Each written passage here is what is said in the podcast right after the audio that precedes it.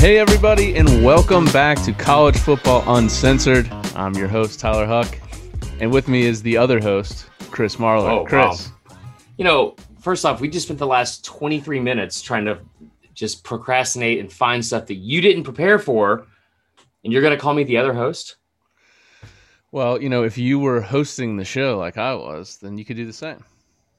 Um, okay, that's, that's didn't answer my question. Go find us Um, on Twitter at CFB underscore uncensored. Five stars on Apple Podcasts. If you will, go subscribe so every new episode shows up on your phone. Um, real quick, have you seen our new followers we got on on Twitter? well, I've seen a few come through over the weekend. Yes, got Uh, some Cal interesting football. characters. Yep. Um, shout out Mike Farrell. Um, Yeah. Shane Beamer. What's up, Yeah. Shane? It's no big deal.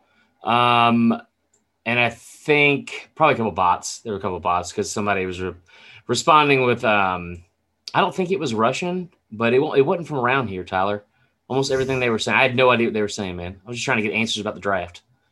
If you don't have a twang to your voice, I don't want you as a follower. All right. No, you got a bunch of K's and Z's in your name.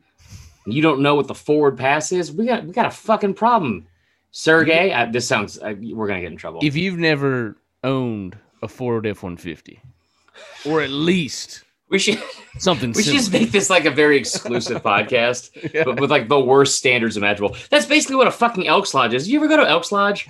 Not now, but like have you ever been to an Elks Lodge? Uh, I've I've viewed one from afar. I was afraid to go. I in. did stand up in one one time, and it's like any bar that has carpet is not a place I want to be. But like, yeah, I just have never seen so many people with like fucking forearm mermaid tattoos, and uh yeah, The it's just belly button anyway. tattoo. Was that? The belly button, the the sun around the belly button.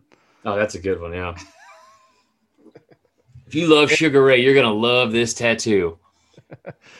Uh, anyways, it was a great week. The draft was fun as hell. That's what we want to talk That's the about. worst week ever. But yeah, go ahead. Well, for normal folk, you know, that just enjoy watching the NFL draft. You know, we can get into some personal problems if you'd like, but let's talk about the draft first because I thought it was fun. It's a two part episode. I, I'm gonna vent later. Um, and I'm gonna do there's, there's gonna be some like rhythmic dance. Just that's how I express myself.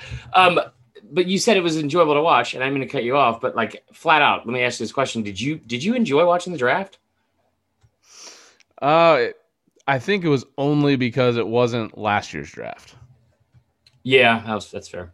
Because last year, not only did you have the uh, what you've quoted as poverty porn, Poverty porn, yeah, uh, the the, the adversity sad, porn. the sad theme. It's like, you know, we were already sad because last year the pandemic, we were we were like two months into being quarantined, so like we were already all pretty fucking sad about it, and then they just every single prospect, They, they made some- graphics for it.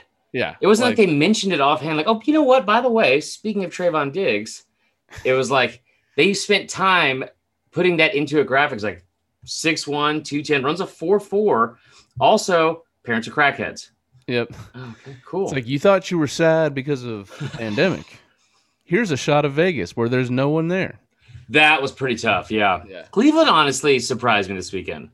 Cleveland, uh, total opposite of that. So hey. Did not look like a trash heap. so um, no, I think that's probably why I enjoyed it so much. But yeah, I enjoyed it. You know, it was good to see people actually come out. Mac Jones got the power walk. Uh, my man. was on a mission. You know he I've, I've been there before when you when you got to go into Publix because you you're on the way home and you're trying to get like a nightcap and you got to tinkle a little bit so you got to go into Yep. the back I've, I've been there is that that's relatable right Yeah, you had like 15 bagel bites watching uh, the 4 p.m. game on a Sunday, and uh, things are starting to hit quickly. Yeah, so you, we gotta go. You got to go.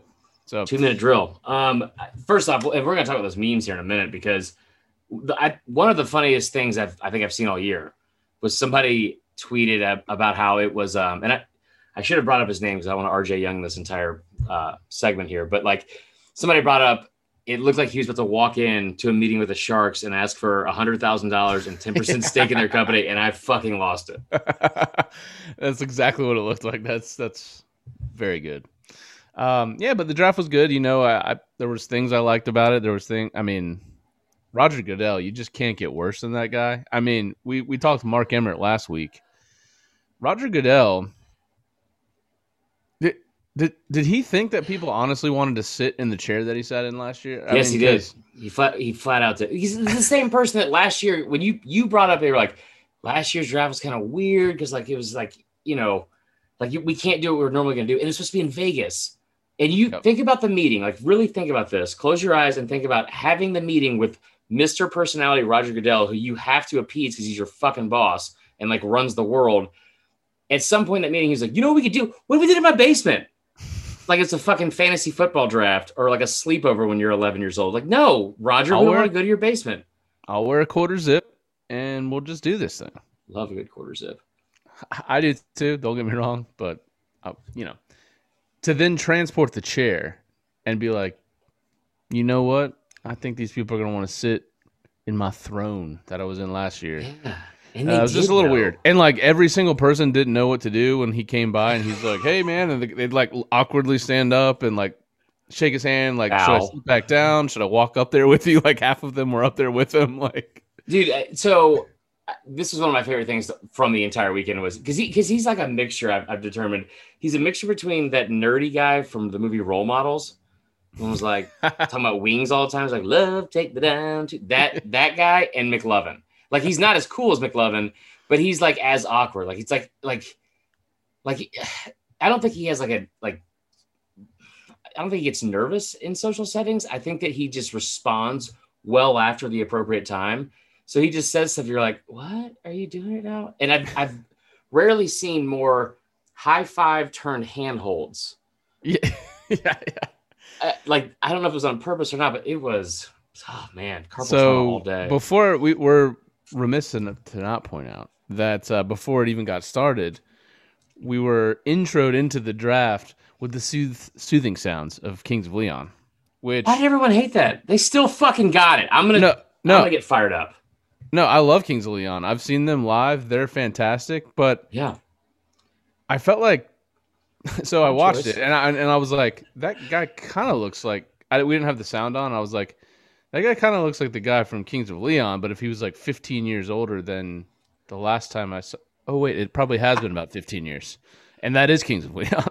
so yeah, he looks he was in rough shape. Uh, but uh, yeah, dude, I love Kings of Leon, man. They're they're fantastic band. I didn't know that they were still making music, but apparently they're making like NFTs for their music now. Okay, we're not even gonna get started on that. But I so I heard it like in the background when I was like like making like some graphic or something like that, and I was like. you um, so, eh, but they had like I heard one of their songs in the background, and I was like, "This is a really like." It, it wasn't like from like that that first album because that what was that what was that album where Manhattan Revelry Sex on Fire? That's a Great really album. good fucking album. Great album. Um, and I didn't think that like they're not Creed. I didn't know why we just all of a sudden started hating them.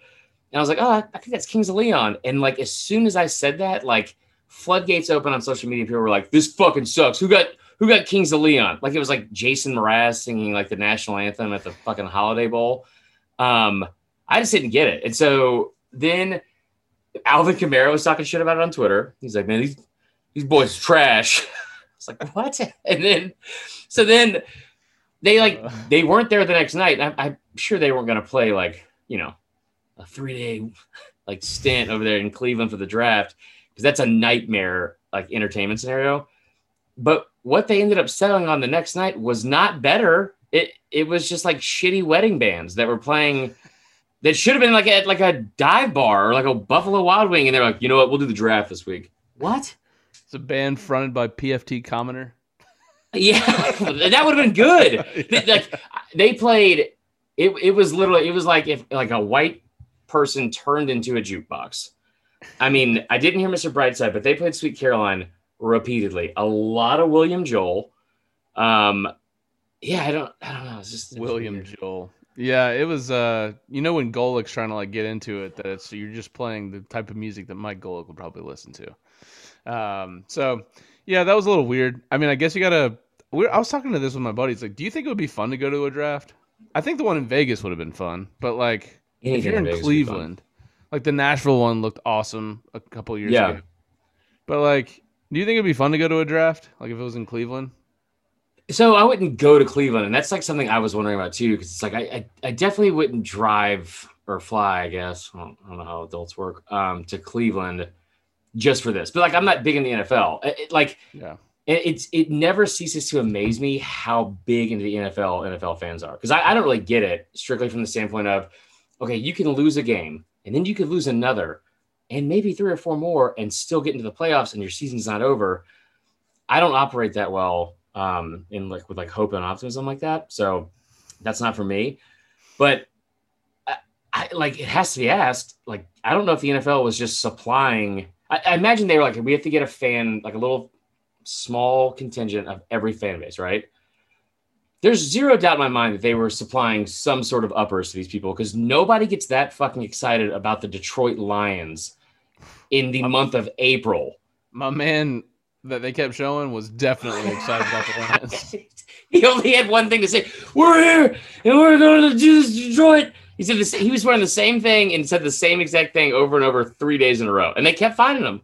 I so I think what I can't stand about NFL fans for the most part is like you know you got these like in college a lot of times the ones that are going way over the top are like these college kids and it's like Yeah. hey it's fun you know but like so if that guy wears that whole get up he paints his As face all that kind of stuff on a Sunday Right. I just envision him going back home after the game and of course it's the Lions so they've likely lost and Right. it's like that meme from uh the Joker where he's like like Yeah, put the face himself paint in the on. And he's like, I gotta take this shit off and go to my accounting job tomorrow. Like, Uh, There's no way that guy was an accountant. First off, and second off, it's a. I mean, yeah. I mean, like you gotta make yourself feel alive somehow in Detroit because. I I mean, I imagine losing 15 games a year and then walking out of the stadium and finding at least one hubcap stolen off your car, um, which is the only thing I know about Detroit. Um, so I, yeah, it was, but it's weird because it's like they they really are passionate about it and they really get into it. Um, but it is grown men, and I and I'm just before we get into like actual stuff we should talk about. I always wonder like people like that. You know that there's like stuff in the world that like they don't like, like stuff that's probably like beneath them. They're like, no, that's not for me. hate I would love to see, yeah, like I just want to be there in the moment when that person's like, you know what, not a John Grisham fan. You're like, what the fuck are you talking about, Frank? fucking Detroit Lions, sir. this are you, dude. This are you. You ever heard of Jared Goff? Cause Do they know also they can change color schemes and like the Browns and the Lions? That is seemingly two depressing cities with like they just never change their jerseys or color schemes. the, the Browns. Like whoever came up with orange and brown, it had to have been a joke. Uh, like I don't. Who, why would you do that to yourself? You know what? I fucking love Reese's peanut butter cups. Yeah. So why don't we just make the team look exactly like the the wrapper of my favorite chocolate bar? Oh, that makes more sense. though. No, it's a but but still, it, it was it was a good time to just see kind of fans back in general, Yeah, that was packed true. out crowds, um, people celebrating their teams drafting a guy they've never heard of.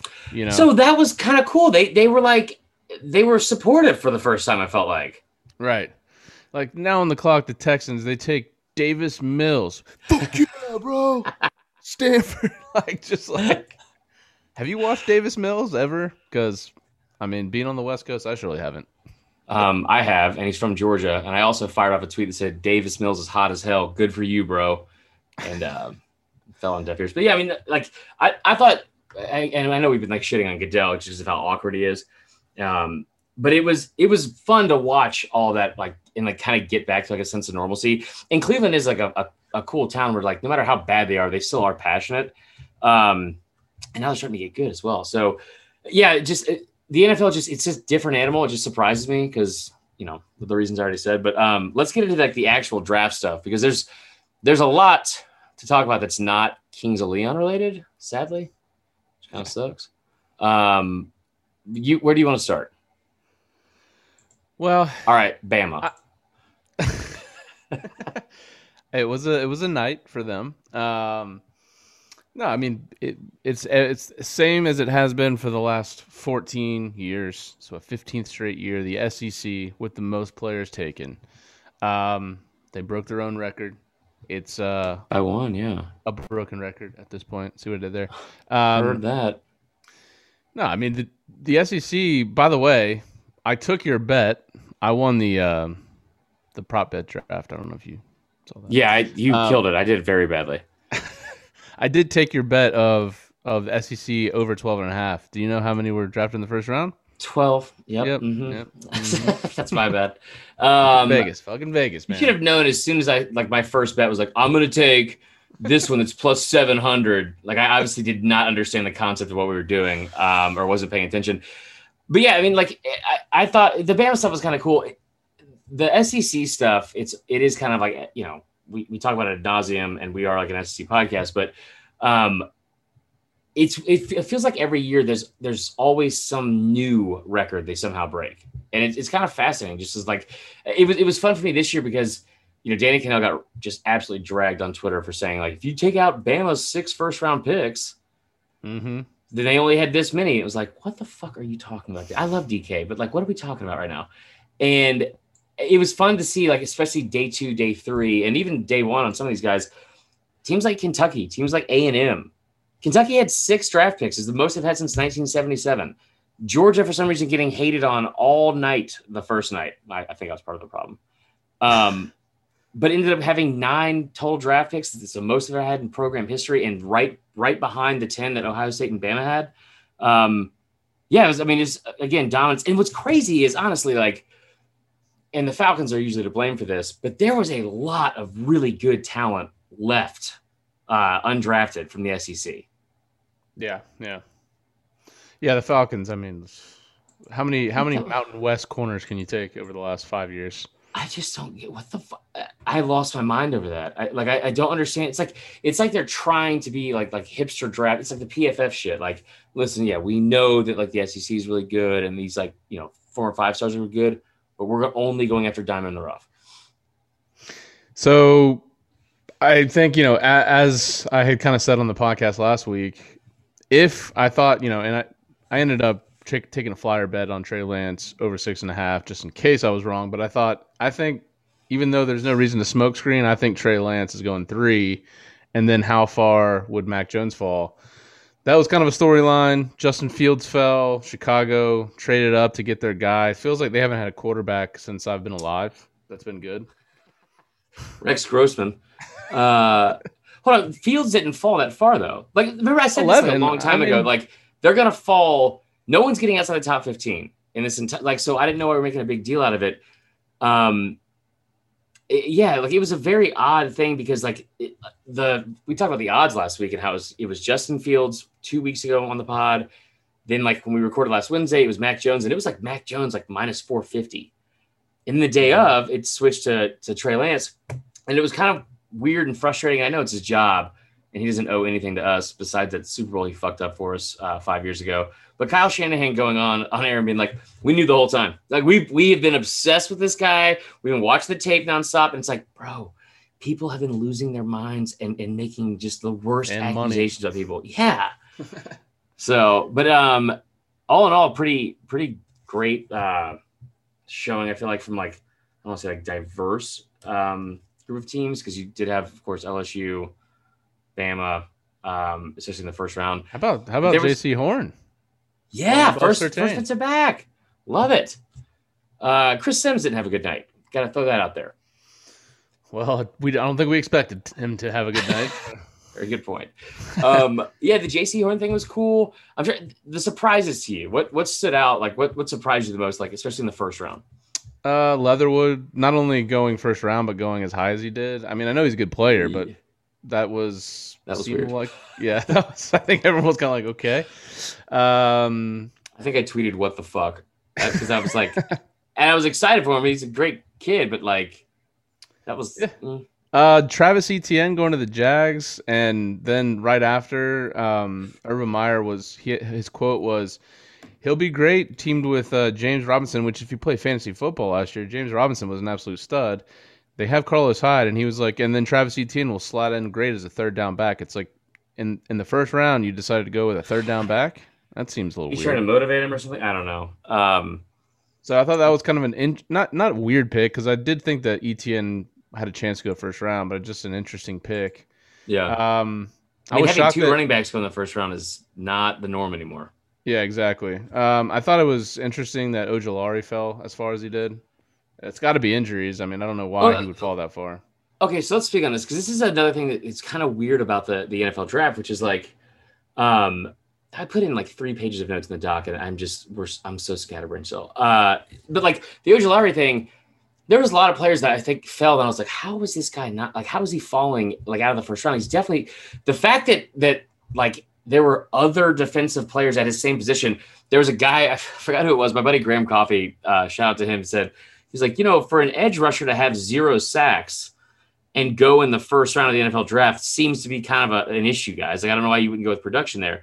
Um, the Ojulari thing, though, his injuries, he had a like a written note, um, like a doctor's note from James Andrews, who is like the only doctor besides like Doogie Howser that I know, and he's like I feel like he's probably the most respected surgeon, doctor, like in sports in the sports with like in the country probably Yep. And he he sent out a letter to all 30 something teams saying he's fine like there's no structural damage like we're good and he still fell because the team doctors apparently didn't agree with it Yeah, I, I don't know, and so we'll see. Maybe there'll be something to come of that. I mean, there were guys that fell, like the the Notre Dame linebacker. That his name's hard to. I mean, he was a top ten player on a lot of like Yeah. overall boards, and he fell to the mid second round. Another weird thing about the draft is, I know I just said that e, the Etienne pick from the Jags was a little weird, but the Jags and the Jets, I felt like had phenomenal drafts yeah like like like if you look at if you look at the Jags, they got Trevor Lawrence, Travis Etienne, Tyson Campbell, and Walker Little, who is one of the best tackles on the board. Like that's Little, those are going to yeah. be four cornerstones for you for the next ten years. right The Jets, Zach Wilson, they got the best offensive guard on the board. And then they got Elijah Moore at the, in the second round. They also got um, the UNC, the other UNC running back, Michael Carter. Love how yeah ESPN just shit themselves because the Jets drafted two guys named Michael Carter. They were like, "Can you believe it?" I'm like, yeah, I mean, Michael Carter. I mean, if if both of the guys' names were Liam Eichenberg, like, the, Yeah, know, that would like, be weird. That would be weird. Michael Carter is not that weird, but yeah, No. okay.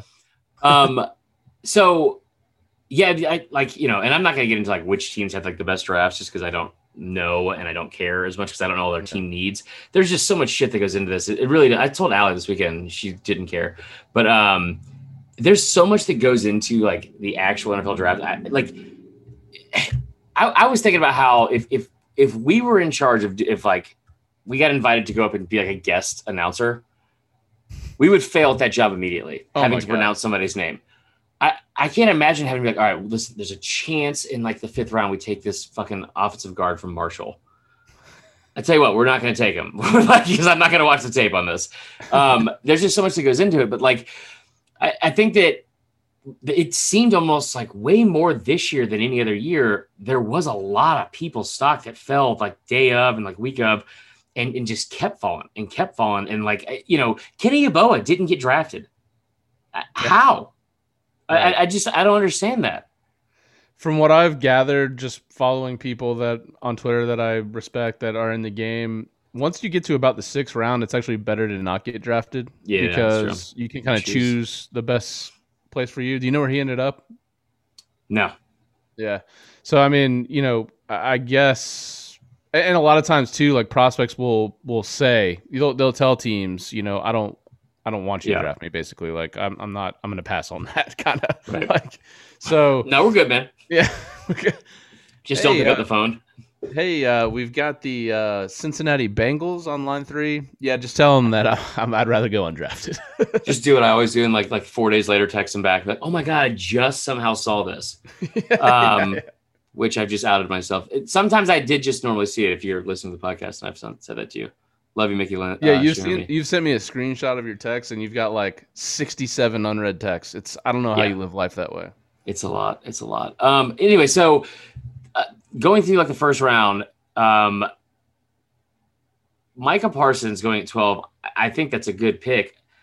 I didn't know that he did some bad things in the locker room, and I was very surprised I didn't know that. That seemed like a pretty big deal. Um, instead of all the shit we were talking about Justin Fields, this guy put his downstairs in another person's downstairs, supposedly. And then and then he said, like, what? Hold on, I don't think I heard that story. Wait, are you so Micah yeah, Parsons? No, oh, good, cool. I'm glad, glad I brought it up. Um, and I described it so well. Yeah, um, that could mean a lot of different things, and I just oh, it means exactly what you think it is. Before we get into this, everyone, just close your eyes. I'm gonna use vivid verbs and and make sure you grab another glass of wine. Um, no, like I think the rumor was I just want to look this up. I'm not like talking out of um, I'm, the rumor was like he, he got in trouble for some like hazing of like like someone mm. in uh um like a freshman or something like that. And it was a guy that ended up transferring. And okay, so former players claims that Penn State football players subjected him to sexual hazing, and and he said, "I'm going to quote Sandusky you." Oh um, my god! As yeah. a Penn State player, like so, this is this is why I stand by what I said years ago. They should have shut this fucking program down. And like the fact that you knew what was happening, and you you just told the guy, "Hey, you need to retire," and then part of the retirement was you gave him keys to the building he was doing this in. And this is the same building we're talking about with Michael Parsons here. He said um, they allegedly made incoming players their bitch and would reportedly subject the younger athletes to sexual hazing, telling them they were going to F them. Um, That's so weird way to haze someone. It said they would present his, this is weird. They would present his penis close to the face of the lower classman and and then do stuff to mimic actions. And some of them would put like just I, I'm going to read this some of them would put their penis on the buttocks of lower classmen. That's just so strange. That's not hazing. Just, you know, put sticky notes on their car. By the way, Bo with Elijah Moore. So, Did he really? Um, I don't want to talk about this subject anymore, so let's talk about other. yeah, my bad. All uh, right. Um, anyway, no, so it was it was kind of like the first round I thought was pretty great. Um, and there's a lot of interesting stuff. And I was talking about earlier how there's these like new records that somehow keep coming up.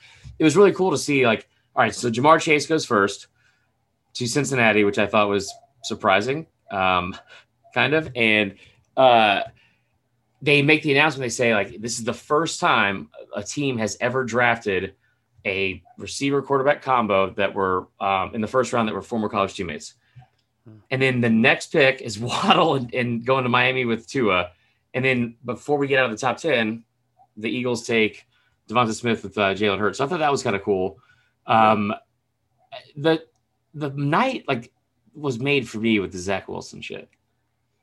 Oh, my man looked like he was a senior in high school, just getting ready to go out and I guess for him maybe crush some cokes and a couple root beers. We'll get some beers in us right now. We'll get a couple mug root beers in us. Um, no, did you see the the video that went viral of him when he was standing with all the other first round picks and Ja'Marr Chase like threw up like somebody said it was a gang sign. It wasn't a gang sign, but he was like going like yeah. this.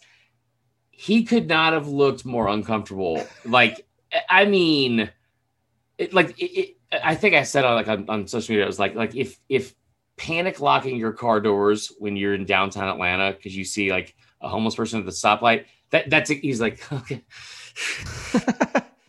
we're not in we're not in uh, Provo, Utah anymore.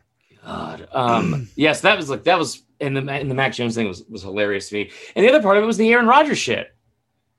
That so that I'm very interested to see how that works out because clearly he can't go back there. I mean, it's it's no. exactly like well, I shouldn't say exactly because now Deshaun Watson's in some other trouble, but it's exactly almost like the Deshaun Houston thing. He's like, I'm not going to play there anymore, and they're like, Yes, you are. Well, no, I'm not. So I, you will trade me. Well, we're not going to trade you. Okay, so what do we do here? What I don't understand is, like, I've I've done stuff like where I've like I remember like like being a dick this person in college that I didn't like. It was like our neighbor across the hall, and we had this like potluck dinner. And every time he would try to take like I was done taking food out, I would cover it back up completely and put it back in the fridge. just to annoy him. Um, very petty move. I can't imagine going this far out of your way to ignore a simple request because Aaron Aaron Rodgers like, hey, listen, guys, 37, giving you my entire career, uh, one year Super Bowl. Would it kill you guys to give me a fucking receiver? Like just like uh, like I'm gonna leave if you don't do the like just the most basic of things to help me. And they're like, okay, well, first off, we haven't talked to Aaron, but he's not gonna leave. And they drafted a fucking defensive end. Defensive back. They, they drafted Eric Stokes. Oh yeah, who's gonna be good? Yeah. But I don't understand like- how you allow it to happen. Elijah Moore was sitting there on the board. You had um, a couple guys. I mean, Elijah Moore was there though, and I mean, that dude's Yeah. beat. Terrace Marshall was there. I mean, yeah, could have done anything. I, you know, I wonder if they had their, their eyes on Rashod Bateman. Which, by the way, Baltimore just seems like they kill the draft every single year. yeah. Like, I feel like ba- so- I feel like Bateman's going to be awesome for them. yeah, he's Uh, gonna be good. but but yeah, I mean, I don't blame him. You know, and quarterbacks they kind of have You don't blame who? chips. Aaron Rodgers. Oh god, I said I don't blame like them, like like the Packers, because like Oh, there's no one on their side. There's no one's like, you know, yeah, good for you, man. He's like, he's kind of like a whiny bitch. I hate those State Farm commercials. Like, don't give him anything. I, I just, I don't get it. I, I, I just, it blows my mind. Um, all right, let's let's talk about like more SEC stuff and, and players. Like we said, uh, I thought Florida was pretty interesting. You had Kyle Trask, obviously he or not Kyle Trask, Kyle Pitts going to Atlanta, having the uh, the highest uh, drafted tight end in the modern draft era, which is I people hated that pick for some reason. I don't know why. I I think people just wanted the quarterback of the future, but the Falcons are painted in a corner, man. They can't they can't get rid of Matt Ryan, and he's not like Right. bad. I honestly think they're going to be much improved just because they don't have a shitty coach anymore. Like uh, Yeah. Dirk Koetter is a terrible offensive coordinator. Yeah, Um, we rehired him. So yeah, which is just ridiculous. Like, hey, this guy was bad. We fired him. He went to the Bucks. He was even worse there. Let's bring him on back for round two. Um, Right. I like the coach that they hired. He uses a lot of tight ends. Um, I think Kyle Pitts is gonna be great. Now I get it. You could say, man, number four for a tight end is high, but I think Pitts is a little bit different than just your standard tight end. You know, so Dude, he, had you put his numbers side by side with what Devonta Smith did last year, and obviously there's not the same yardage wise, but like there was at some point during like November or something. I remember doing like a, a comparison because we were talking about the Heisman, and Devonta had like 12 touchdowns, and Pitts had like 11, and Pitts had like 28 total catches. I, Dude, I mean, it was something stupid. It, it was ridiculous. The craziest stat I saw on him was on the the um, NFL Network coverage. Out of 49 catchable passes that were thrown to him, he had zero drops. Right. I mean, so I think he was one of the safest picks in the draft. I think he's going to be an absolute stud. And if you don't Um, get rid of Julio, we, we don't talk about the Falcons that much because I know Yeah. everyone's a Falcons fan, but like you've got talent everywhere on, on offense. So if he can just get him the ball, it's, it's fantastic. Uh, all right, what else stood out to you? And then let's talk And about then Kyle, some, Tra- uh, we were talking about Florida, Kyle Trask. yeah, That's pretty much a perfect scenario for him.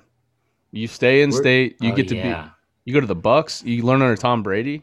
He's not, he's not going to be there for maybe two more years. That's I thought that Well, was a it's- if it's perfect. anything like Kyle Trask's entire career has been already. He's going to sit there unnoticed for eight years in like a fallout shelter, and then it, it, when you least expect it, Tom Brady's going to get like food poisoning from like a poisoned strawberry almond, and then he's going to end up coming in and saving the day. The TB12 diet strikes. Uh, Kadarius Toney, if we're sticking with Florida, uh, went first round to the Yeah. overall. So uh, Florida had a good night. Um, and the SEC just they had a great night. There's no way around it. I mean, Najee. It was funny going to the Steelers. Like that was the one pick that everyone was like, "Well, that's going to happen." Yeah. And and I like that a lot. I, I thought, um, Really cool story I- there, there was- where he he did the draft party at the homeless Yeah. shelter they grew up in. That was cool. um, yeah, I don't think I would do that. Just to be honest. Um, but uh, no, like it was, it was, um, it was kind of like I think the SEC honestly got up kind of to a slow start by all things considered. Like you know, I think that there was like a lot of meat left on the bone in terms of what you thought was going to happen um, at the end of the first round. In the second round, some of these guys that were like Nick Bolton not going in the first round is fucking absurd to me. Um, uh, other stuff that I've really, really, really enjoyed from this weekend, just because I'm petty once again. eh, oh, every Ohio State player that was taken, and there were 10 of them taken, every single one, there was not a single highlight from that national championship Well, I on mean, any of their tape. how could there be? They lost Um, by yeah, like that's fair. 40 points. True. Um, but I really enjoyed that. And then and then the tweet came out later from our buddy Peter Burns who said when you add up their the overall draft picks faced from Ohio State in their regular season, it was nine. So they faced more in the national championship game against Alabama than they did all season long in the Big Ten, which is, you know, kind of made me irrationally mad again. Um, anyway, yeah, but I, I thought, you know, another interesting trend too is the fact that you see some of these teams that are strictly going with SEC players. Like we talk about the Giants getting a bunch of these Georgia players. That is the eighth out of the last 10 years where the Giants have drafted an SEC player in the first or second round. And three out of the 10, they've drafted an SEC player first and second overall, which, uh, which I thought was pretty interesting as well. So, How um, about, how about the argument uh, that was on social media about Kirby Smart during the draft? So I don't get it. Uh, like I, was very confused. Like on Saturday, I had um, Chrissy Ewell, one of our listeners. She's awesome. Send a text and she or a tweet and like like she was like, "See," and I was like, "What are we, I, what were we originally looking at?" I didn't know. I found myself in this argument, and I guess there was some comparison about how, like, I mean, I made I took shots at Georgia like on early Thursday night because you know they like Northwestern had two players drafted and, and like that part was kind of funny, but like you knew that they were they have talent everywhere that was in that draft class and they were going to end up having all these kids drafted. So somehow this weird narrative gets started that Kirby can't develop his talent. That argument is stupid as shit if you're not talking about quarterbacks. Like I I don't know why we would even stray from that argument because that's the argument you win. So it, it ended up becoming this like weird like Georgia fans got like not defensive in a in a negative way, but like did research and put out all these articles about how like this is a false narrative. And you know, I mean, Kirby Smart flat out, it's the he's it's the fourth straight year they've had a first round pick from Georgia. That's that's third that's the third longest active streak in the country, right? They had six linebackers taken in the, in the last four years. He's had 30 total players drafted under him, and he's had 23 drafted in the last three years, which is fourth most in the entire country. That's also 23 is more than any other three year stretch in the entire history of Georgia football. I mean, think about that. So, like, Yeah. I don't understand. Like, if, if we're comparing him to Saban, we could, I could talk about that all day, and it's Don't Well, compare they- anybody to Saban. right. That's what I don't understand. Like, and and I get it's it's funny making fun of little brother because the the stuff that happened when Kirby left uh, Tuscaloosa to go to Athens and, and how all that kind of shit happened. And Georgia fans, listen, y'all know how you are. You're just as obnoxious as, as the rest of us, and like, you know, kind of earn some of the, the social media beatings you guys catch uh, every now and then. But this is so dumb because it's like I, Kirby's done nothing but pump out top five teams, New Year's Six bowls, a trip to the national championship in his second year as a coach with a true freshman quarterback. Eh, Like, yeah, he's not good at understanding what quarterbacks do at all or haircuts. But like, Which I seems pivotal, the quarterback position. so he just keeps fucking and the haircut like thing.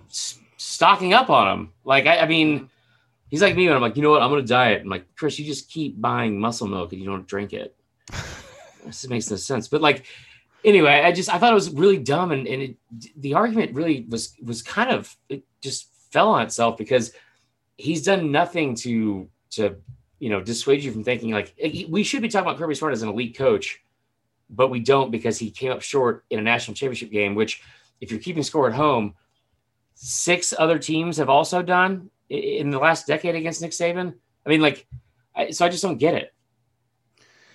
Yeah, I mean, I don't know uh, if Georgia fan like. Do you get a sense that Georgia fans are kind of feeling like with Kirby, like, oh man, you know, I'm sick of winning these recruiting national titles. We better win a thing. Like, because I hear that a lot too, and I'm like, you let Kirby walk away and see what happens, because he's one of the best coaches in the game. So his All, all like program, like you know, in Yeah. game, yes, he has some downfalls, but like, talk about overall coaching, and in college You, that you have to be recruit. very good at the recruiting like aspect of it. In, in college, more than anything, it's everybody always says it's it's the Jimmies and the Joes, not the X's and O's. You have the best players, you're gonna have a much better chance to win than the player the, the the programs like Northwestern, who's got a fantastic coach. They're never going to win a national championship. They don't have the good good enough players, even though they had two first round picks here. They're not No. going to have good enough players, and so, and Kirby's probably top three, top two, actually probably top two, and bringing in the best players in the country. Without a doubt. I mean, and, and so that's like the day that Mark Richt was fired, I laughed hysterically because I I lived in the state and it was as a Bama fan fun to to like you know still beat them and and like 2015 year when like they were that's the only team that's ever been favored over Alabama since like 2009 it was Georgia 2015 right um and as soon as I realized what was going to happen and Kirby was going to leave I was like oh shit and it's not necessarily because I'm like, all right, Kirby gets it. He's going to be a great head coach because I, I I still think he has a lot of flaws as like an in-game coach. I like Dan Mullen, better in-game coach than than Kirby Smart. Yeah. Have at it. You guys argue for the next three days on Twitter about it. Like that, I don't think that's really up for debate.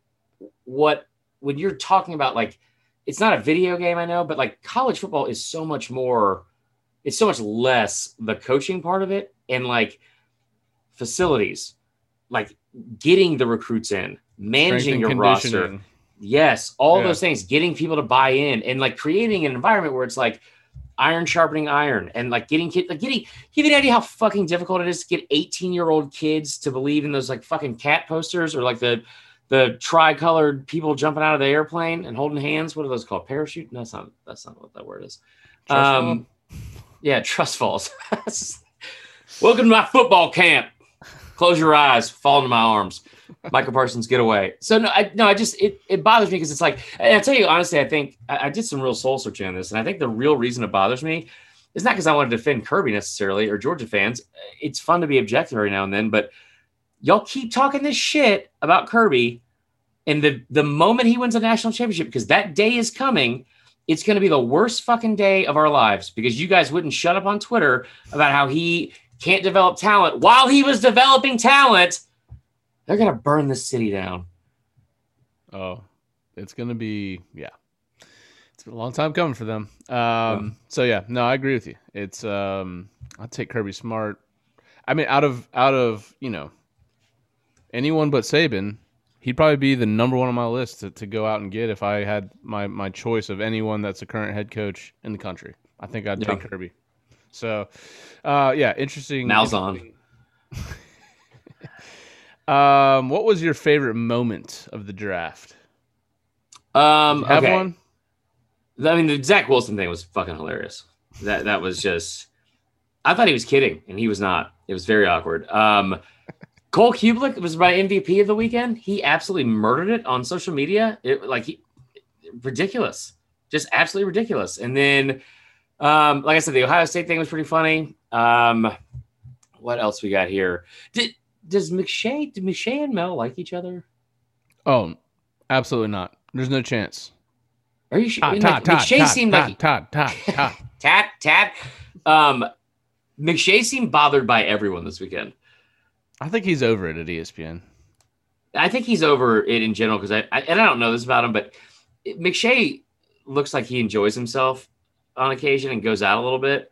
Um, and I I just get the feeling that hearing like Mel Kiper with that vampire haircut, like trying to tell him about some like tackle from 1984, he's like, just can you shut up? Like there's times this weekend he was like, you could hear him like audibly groan, um, which I thought was funny. And Did, then, oh, hold uh, on. I, don't, I gotta stop you here. Did you did you ever hear about um, Mel Kiper? What he eats every single day? Is this from like like two years ago? And it's like a like pizza Pumpkin pie. He eats pumpkin pie every single day. There are things that that you have about your character and and the person who you are that don't need to be shared with people. And I think that if they are shared, they should be held against you to your last. Like, listen, this is not political. Donald Trump. The real reason I didn't like Donald Trump is because he he ordered a steak well done, and I don't respect that. It weirds me out. Okay, like I just I don't I don't get that. It's but like, what are you doing, Mel? Pumpkin pie? First Pumpkin off, where the, fu- where the fuck do you find a pumpkin pie in April? Probably that fucking Lions fan. Like I Oh. guarantee he's got a pie shop. Come on down to Frank's Pies. So some other weird things about him. He doesn't eat cheese on his pizza. How is that even possible? Oh, How yeah. do you eat pizza without having cheese on it? It's a main ingredient. Ketchup bread. it's ketchup bread. I don't. I mean, He's also he just started using a computer in 2009. I'm sorry. What? Why do you know all this? First off, and he. How do you? How do you? That's like what I've always said about like going to Florida. Like I didn't know you had a choice in doing that. Like you. What do you mean he didn't use a computer? What was he using? It's just I I hit a quick Google search because I wanted to make sure I got the pumpkin pie stat right. Yeah, and you it said, here's some other Kiper oddities. He does not eat cheese on pizza. He's never written a check before. He doesn't have he doesn't have or use an ATM card, and he also just started using a computer in 2009. Now that could be made up, but then there's a video that I won't watch now that shows him explaining that fact to people. about a computer. I, I did. I did get a kick out of um, when they were on there, like on like the last day of the draft. And I, I, I said this on social media again. Like they should seriously consider doing this like a seven night thing. Okay, a seven night NFL draft. You do one round a night, and everyone gets excited about it, and they still they still watch it, and they still like participate. But you definitely just kind of like lose steam throughout the course of the week, and and you're celebrating and going through the motions. It's like basically it would become the same way we like people we do like Hanukkah or like a carnival cruise. By like the last day, you're like, okay, I don't fucking care. Let's just get through this.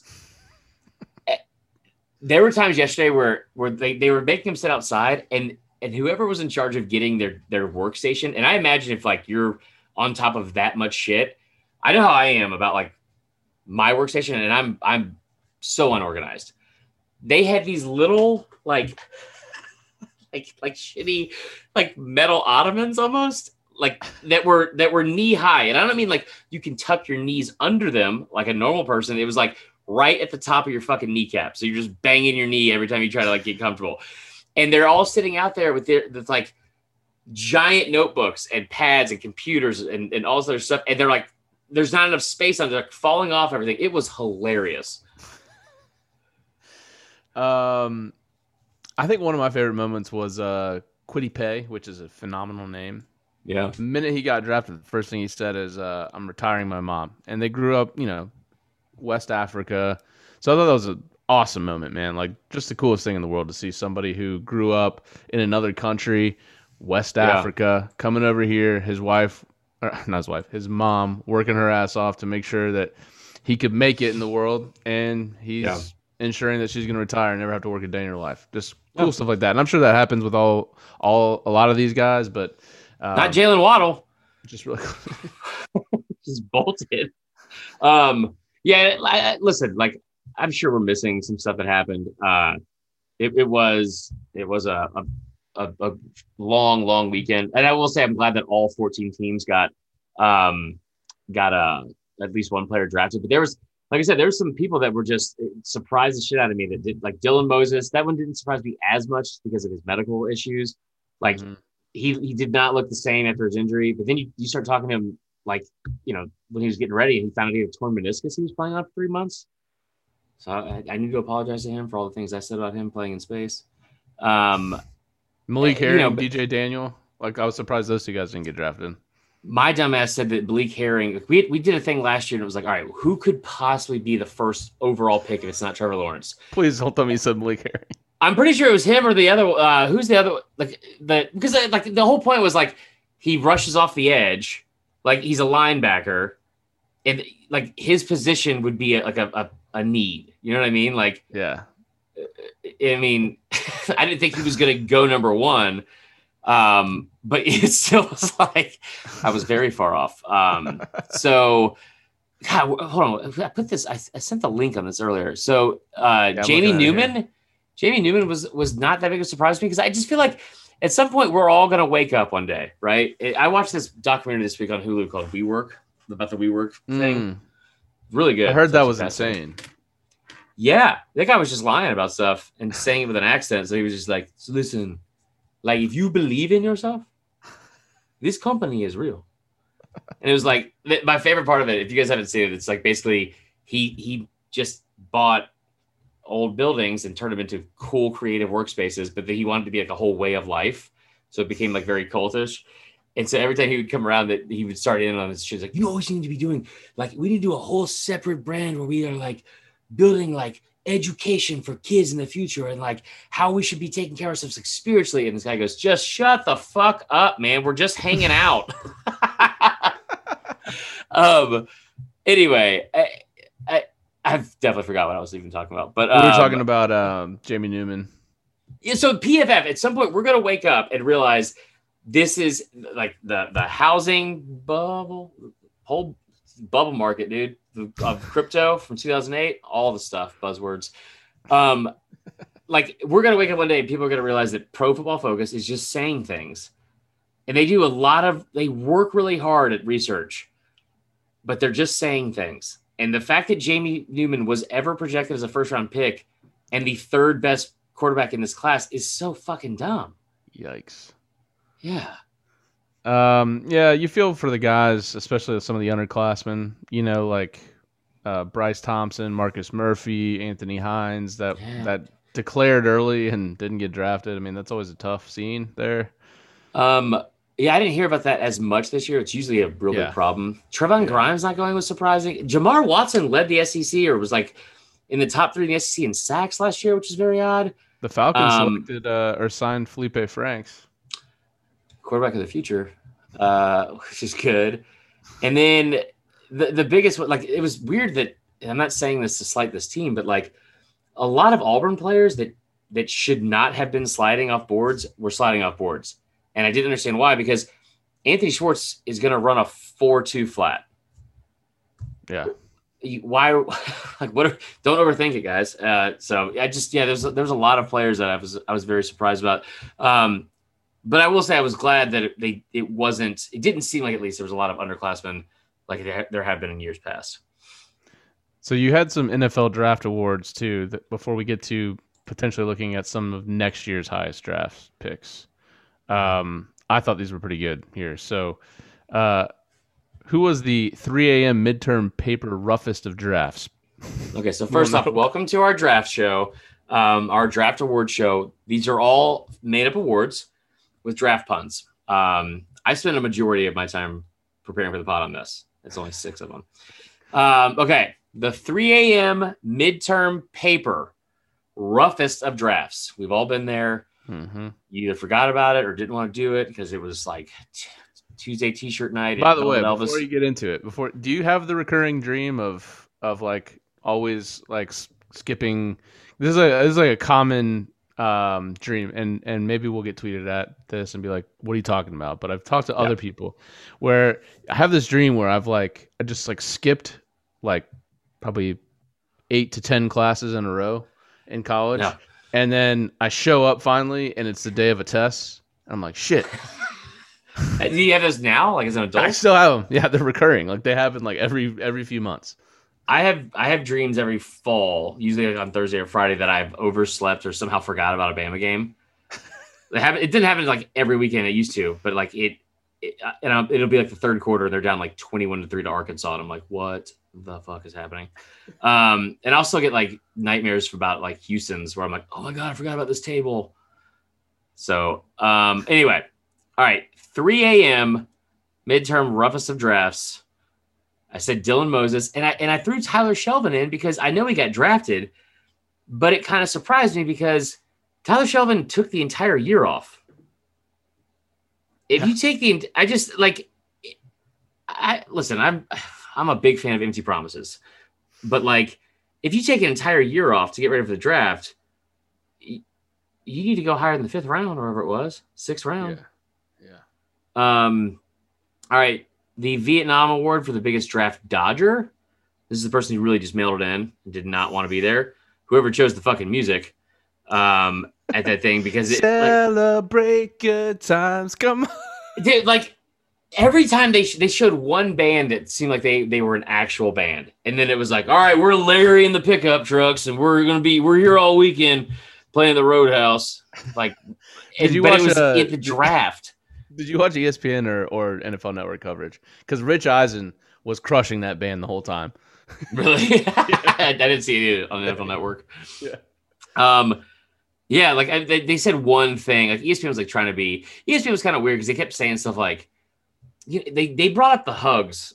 Like it's gonna be so good to see Goodell giving out hugs again. I'm like, yeah, that, is it though? Um, so eh, like whoever chose that music though, like they really like, like it's not a fraternity party, like where it's like, oh, dude, I don't know, whoever's cheapest, and make sure they play, you know, Sweet Mr. Caroline. Brightside at least three Should we times. not get into that? Should we not get into Yeah, that? yeah, that guy. Um, so I, I just I- I was I don't know like that, I thought that was kind of odd. And then whoever also I, I love Ja'Marr Chase and I think he's gonna be great. And we've already seen what he can do with Joe Burrow. Man, that picture of his knee, I feel like you probably should have got an offensive lineman. But Yeah, you might want to protect that asset. But hey, they got a offensive tackle in the second round, so we'll see if it works out for him. True. Uh, all right, the close the window coldest draft moments uh, for me was eh, Jaylen Waddle just absolutely bolting from his family as soon as he could um, when he was announced uh, at, at the draft. That that was um, that was something. I, like you know, I, he he said it was like misunderstood. And it wasn't supposed to be like anything that was like that serious, but it was hilarious watching it happen because By the way, was there ever like weirdness between him and Tua? Because I felt like the interview after he got drafted, they're like, "Oh, congratulations, you're going back with Tua. Like, isn't that gonna be awesome?" He's like, "Yeah, it should be pretty cool. You know, uh, we might do good things together." Like, I just it seemed weird. I don't know. I, I mean, I don't know. Like, I don't. Besides, like fans on social media, I don't know anybody that didn't get along with Tua. Um, He seems And his ankle. I mean, but like, also like, I love loved him quarterbacking my team, but I, I there, there's zero doubt in my mind I would not want to hang out with Tua in college. Like, I, there's no part of me Yeah. would be like on a Thursday night, like, dude, what's Tua doing? I don't know. He's He's playing his ukulele again. Why are we talking about this? Um, anyway, so pizza party Let's at Tua's. yeah, like, just who cares? I was just Um, I, kind of wanted to go down to uh Innisfree. No, no, we're we're doing a pizza party at my apartment, bros. Let's get together, play. I've cut it up into 37 slices. Didn't need to do that, Tua. Um, anyway, yeah, like I, I feel like Tua also would be like late to the game on stuff. I'll be like, do, do you watch? Do you watch this show? And it would be something like Lost. I don't know, like yeah, law, like Blues Clues or some shit. Like this guy's hilarious. Um, all right, so the draft punk hide your fucking face award was uh Zach Wilson because I've never seen someone want to disappear from situations so so fast. I honestly thought he was kidding, but he was not. He's definitely not. Um he is uncomfortable around non-Mormons, I think. His family, like, first of all, they all look like models. I mean, good lord, great looking Yeah. family. But they also look like that meme of like, you know, when it's like all the fraternity guys are like slightly like Yeah. looking at the camera, and it's like you go down the row, the row, and they all look the exact same. Like that was his family. Like he's gonna, it's gonna be an interesting transition for him. And Yeah, you know, sure. throw the New York media into it. It should be fun to watch. Oh, God. Um, the uh, band-aids on nipples marathon drafter. Okay, very specific here. This is the person that is basically just coasting off the um, the efforts of others for their own gain. Okay, Okay. like you would do in a marathon. You guys know I'm a big marathon runner. Um, but that that winner was literally every single Ohio State pick not named Justin Fields. I mean, the, when the Saints drafted Pete Werner, first off, all name team. Pete Werner sounds like he is 43, bald, and loves to tell you about what he's doing with his lawn this year. like, just, I mean, like definitely a braided belt wearer. Like You don't go big on braided belts. you don't go fescue? Here's the thing, brother. Like, listen, you can go Bermuda if you want, but that's your funeral. That's your funeral, man. I, I, I'm a fescue man. I'm a Zoysia man myself, but hey, hey, brother. Zoe's Right. Oh man, I don't even know what that means. I was gonna say Zoe's rage, like roid rage. It's a, a fucking stretch on that one. All right, so that's me. I am Roger Goodell right now. Um, how about that right in? um, and the I hope you literally get drafted into a war and quit your job so I never have to see you again. Very aggressive and probably uncalled for. Whoever the fuck was drafting for the Falcons, because I just don't get it. We have a new head coach who looks like if like I don't know a Russian clay doll was made out of Nick Cage's face. He he is an a very odd looking man. He, he's he scares me a lot. Um, Like he, he seems the kind of guy that like you would say something like you you probably weren't listening. He's like, I heard everything. what? You're talking about the coach, Arthur Smith. Yes, Arthur Smith, and also his name's Arthur. His name's he's you know he's the son of FedEx CEO, What a dick. literally from a billionaire family. So you know he's pretty weird. Um, yeah, that's fair. I like to do a segment on on names that are gonna be extinct like soon because like Arthur's one of them. Yeah. Um, I don't think you're gonna get a lot of Franklins. Donna. Dot, yeah. Now, you we'll probably get some Donnas, but like you, Dolores is gone. Barb. Yeah, that should have been gone a long time ago. Though. That was tough. Um, okay, so all right. Do we even want to get into this? mo- I don't even want to get into the mock draft for next year. I'm, I'm just over it. It is Who do you think? All So right, let's just let's just let's do one thing on it. Who do you think will be the Okay. first SEC player picked next year? I, so I'm I'm still high on JT Daniels, but I think it'll like what they have listed here. Um, I think is perfect because it's you have Evan Neal, who's like 6'7", 370 pounds, and then Derek Stingley. All those positions are very draftable up high. Stingley is a corner. I don't know if he'll go that high, and he had, he had kind of a rough year last year. Um, it's undoubtedly going to be someone we don't we're not even talking about, right? You know, like Is there, there any chance that like another quarterback emerges from the, the conference that it would be drafted that high? Because it, usually it's going to be a quarterback, and as we've seen in almost every draft. Um, let me think. Let me think.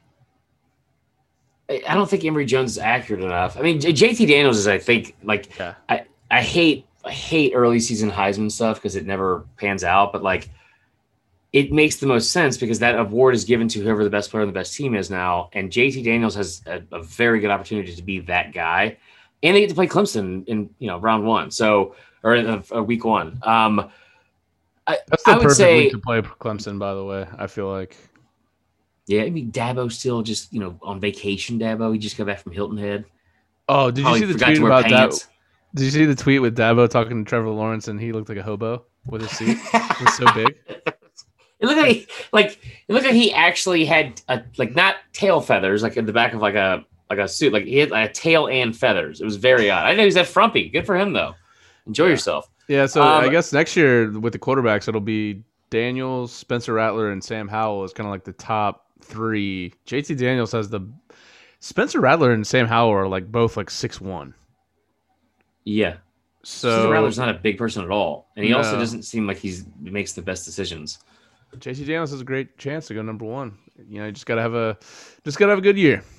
Yeah, I would say that. and I would also say there's a possibility if if one of those defensive players finally goes off, um, guys like Nolan Smith, guys like you know, not Nakobe Dean because he didn't play the right position, but um, yeah, I don't know. And then, but I really do think it's going to end up coming down to like. I don't want to say the kid from South Carolina we talked about last week, the spring game, but you have like these physical mismatch mismatches, um, and just physical freaks in general. I, I think that's what usually catches the eye, like some of those top ten picks. All right, moving on. All right, last of the night. No, we have a we have cultural uncensored, or we have a uncensored moment of the week. It's literally your only job. Yeah, but we don't have one because I didn't do my job. I'm looking We, for it now put on, it out. on the we put it out to the Facebook group. If anybody puts something out, let's continue on while we search. Yeah, One of my favorite draft moments of all time. It should be all of one of your favorite moments of all time. My man, Laremy Tunsil, just doing all the extra things, hooking up a bong to a gas mask. This is Hey. drunk history. yeah. Welcome to Drunk History. Um, high history. Am I right?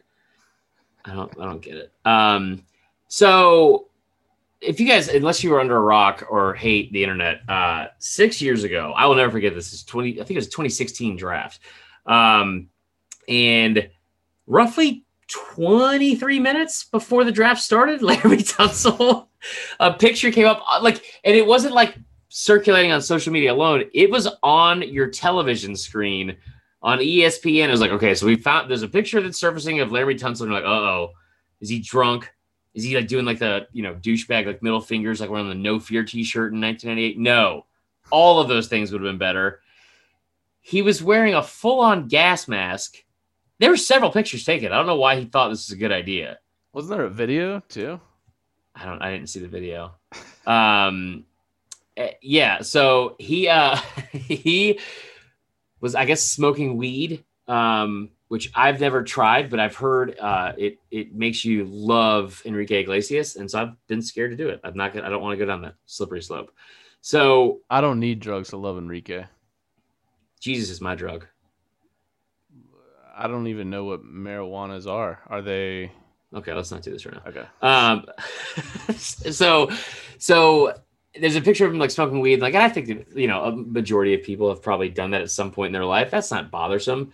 Um, Hooking the up way the he was to the gas mask. that was an aggressive way to do it. I just, I don't think like, I just, and so he was the number one tackle in the country coming out of high school. He was going to be the number one tackle in the country coming out of college.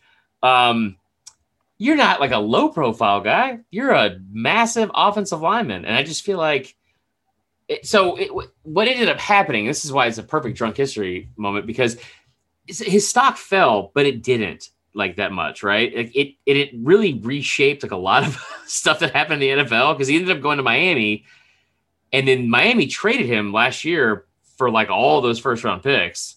And all Yeah. of this is there's so many things that like, you know, like stem from this.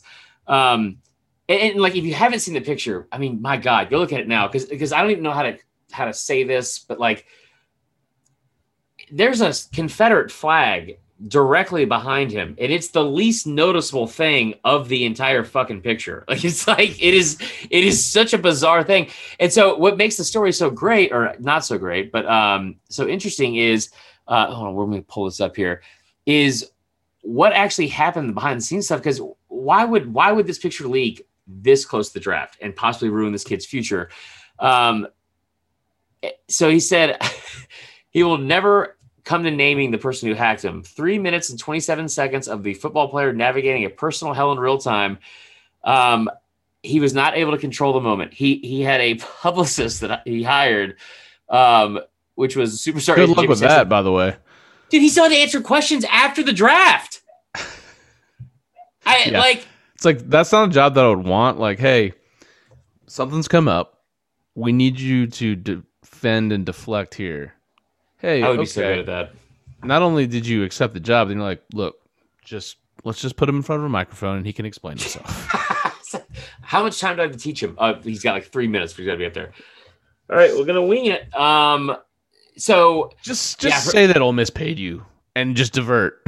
they so they did, and, and it was like because he he brought that up in his his press conference, right? yeah. So what, what ends up happening is like, and listen, anybody that knows me knows that I have daddy issues, and he's done some fucked up things in my life. Not this badly, I don't think. Um, eh, like kind of actually. Now that I This think is about it, but like, stepdad, right? no, this is my dad. Dad. Oh, his No, no. stepdad. Yeah. Okay. no, no, Tyler. It was my actual father. Um, yeah. So like it comes out again, just so close to the start. I mean, like the start of the draft, right? And what ends up we end up finding out is that it was leaked by his stepdad because he was frustrated that he was not being involved in any of the financial decisions moving forward because he was obviously about to get like a real payday. The the money he was he admitted or they, they found out he was being paid at Ole Miss shockingly low. Eight hundred dollars a month and and like eh, what? Um anyway, so someone hacked his social media accounts and it was intentional and specific. The Bong video was shot two years prior at a campus frat house, surfaced right before first round selections began. Um, and it was an attempt to sabotage him. And so he lost an estimated 10 to 12 million dollars because of the way this, the salaries are set up from like from each uh, draft pick. So that honestly, I didn't think about that. That that is kind of fucked up. I kind of thought he just like kind of got away with it. It didn't affect him at all. That's a lot of fucking money. Um, also, Yeah. bro, you're a, you're a stepdad. Okay, so like stay in your lane. Um, that's yeah. That so that's the that's the story. And if you if you don't remember, like it, it is one of those moments in the SEC where I feel like it could only happen in the SEC because it's such a bizarre, weird twist. And then you have all this extra family drama where there's like backstabbing going on, and um, and he knew who it was. But yeah, I mean, I just honestly, better man than me because I I would not have handled that that press conference well. I wonder what happened with the uh, relationship between the mom and the stepdad. I bet he beat the shit out of that dude. I like Oh yeah, or s- at least had someone do it for him. no, I bet he did it. Yeah, like I feel like I feel like he probably probably did it. And then um, yeah. Anyway, so yeah, I don't know how that could have worked out because like I don't think it was like a it wasn't like a boyfriend. It was like a an actual relationship. So anyway, there you go. Um, somebody said this is the best quote of the whole thing.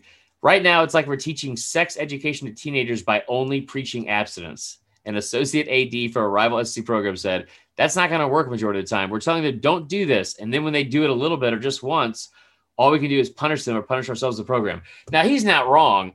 Abstinence is not the best way to tell, you know, horny teenagers to not do stuff. Um, but I will say that, like, if you're comparing that slope of like going from abstinence to having sex to smoking weed for the first time and doing it with a full on fucking gas mask over your face. like that is like, I mean, I I don't think anyone lost their virginity by whips and chains. That's all I'm gonna say. It's just weird stuff. Yeah. You probably took Wow. too far. So yeah, so that's our drunk history moment. Uh, Yeah. That was an incredible draft memory. Um, Yeah. One that I'll always always remember. Um, let's see. I'm looking in the group for the uncensored moment of the week. Nothing to do with any sports, that's for sure. There's a bunch of All right. Well, you're gonna have to do two of them next week. Um, I did watch Yeah. a. This is kind of funny. Um, I don't know if it's an uncensored moment of the week, but I, I watched a uh, a TikTok. Get the old TikTok there. Mm-hmm. and it was uh, a Mormon couple describing how um, students at BYU get around the rule of not being able to have sex with each other. This is a lot. One of them is called um, soaking. I'm not going to explain it, but you can no, look you it up. are. Okay. Okay, so Yeah. basically, you just um, Wait, are we? We're not gonna openly talk about Mormon sex on the fucking podcast right now, Tyler. What are we talking Okay. about? and the other That's thing for our is, it was- Patreons. it was it was it was so close to Vegas that the students would go down to Vegas, get married, have sex all weekend, and then get it annulled on Monday, so they could get around the rules. I, so I had a friend of mine. He's actually my, my best friend's boss. He's he did something similar. Like I feel like you.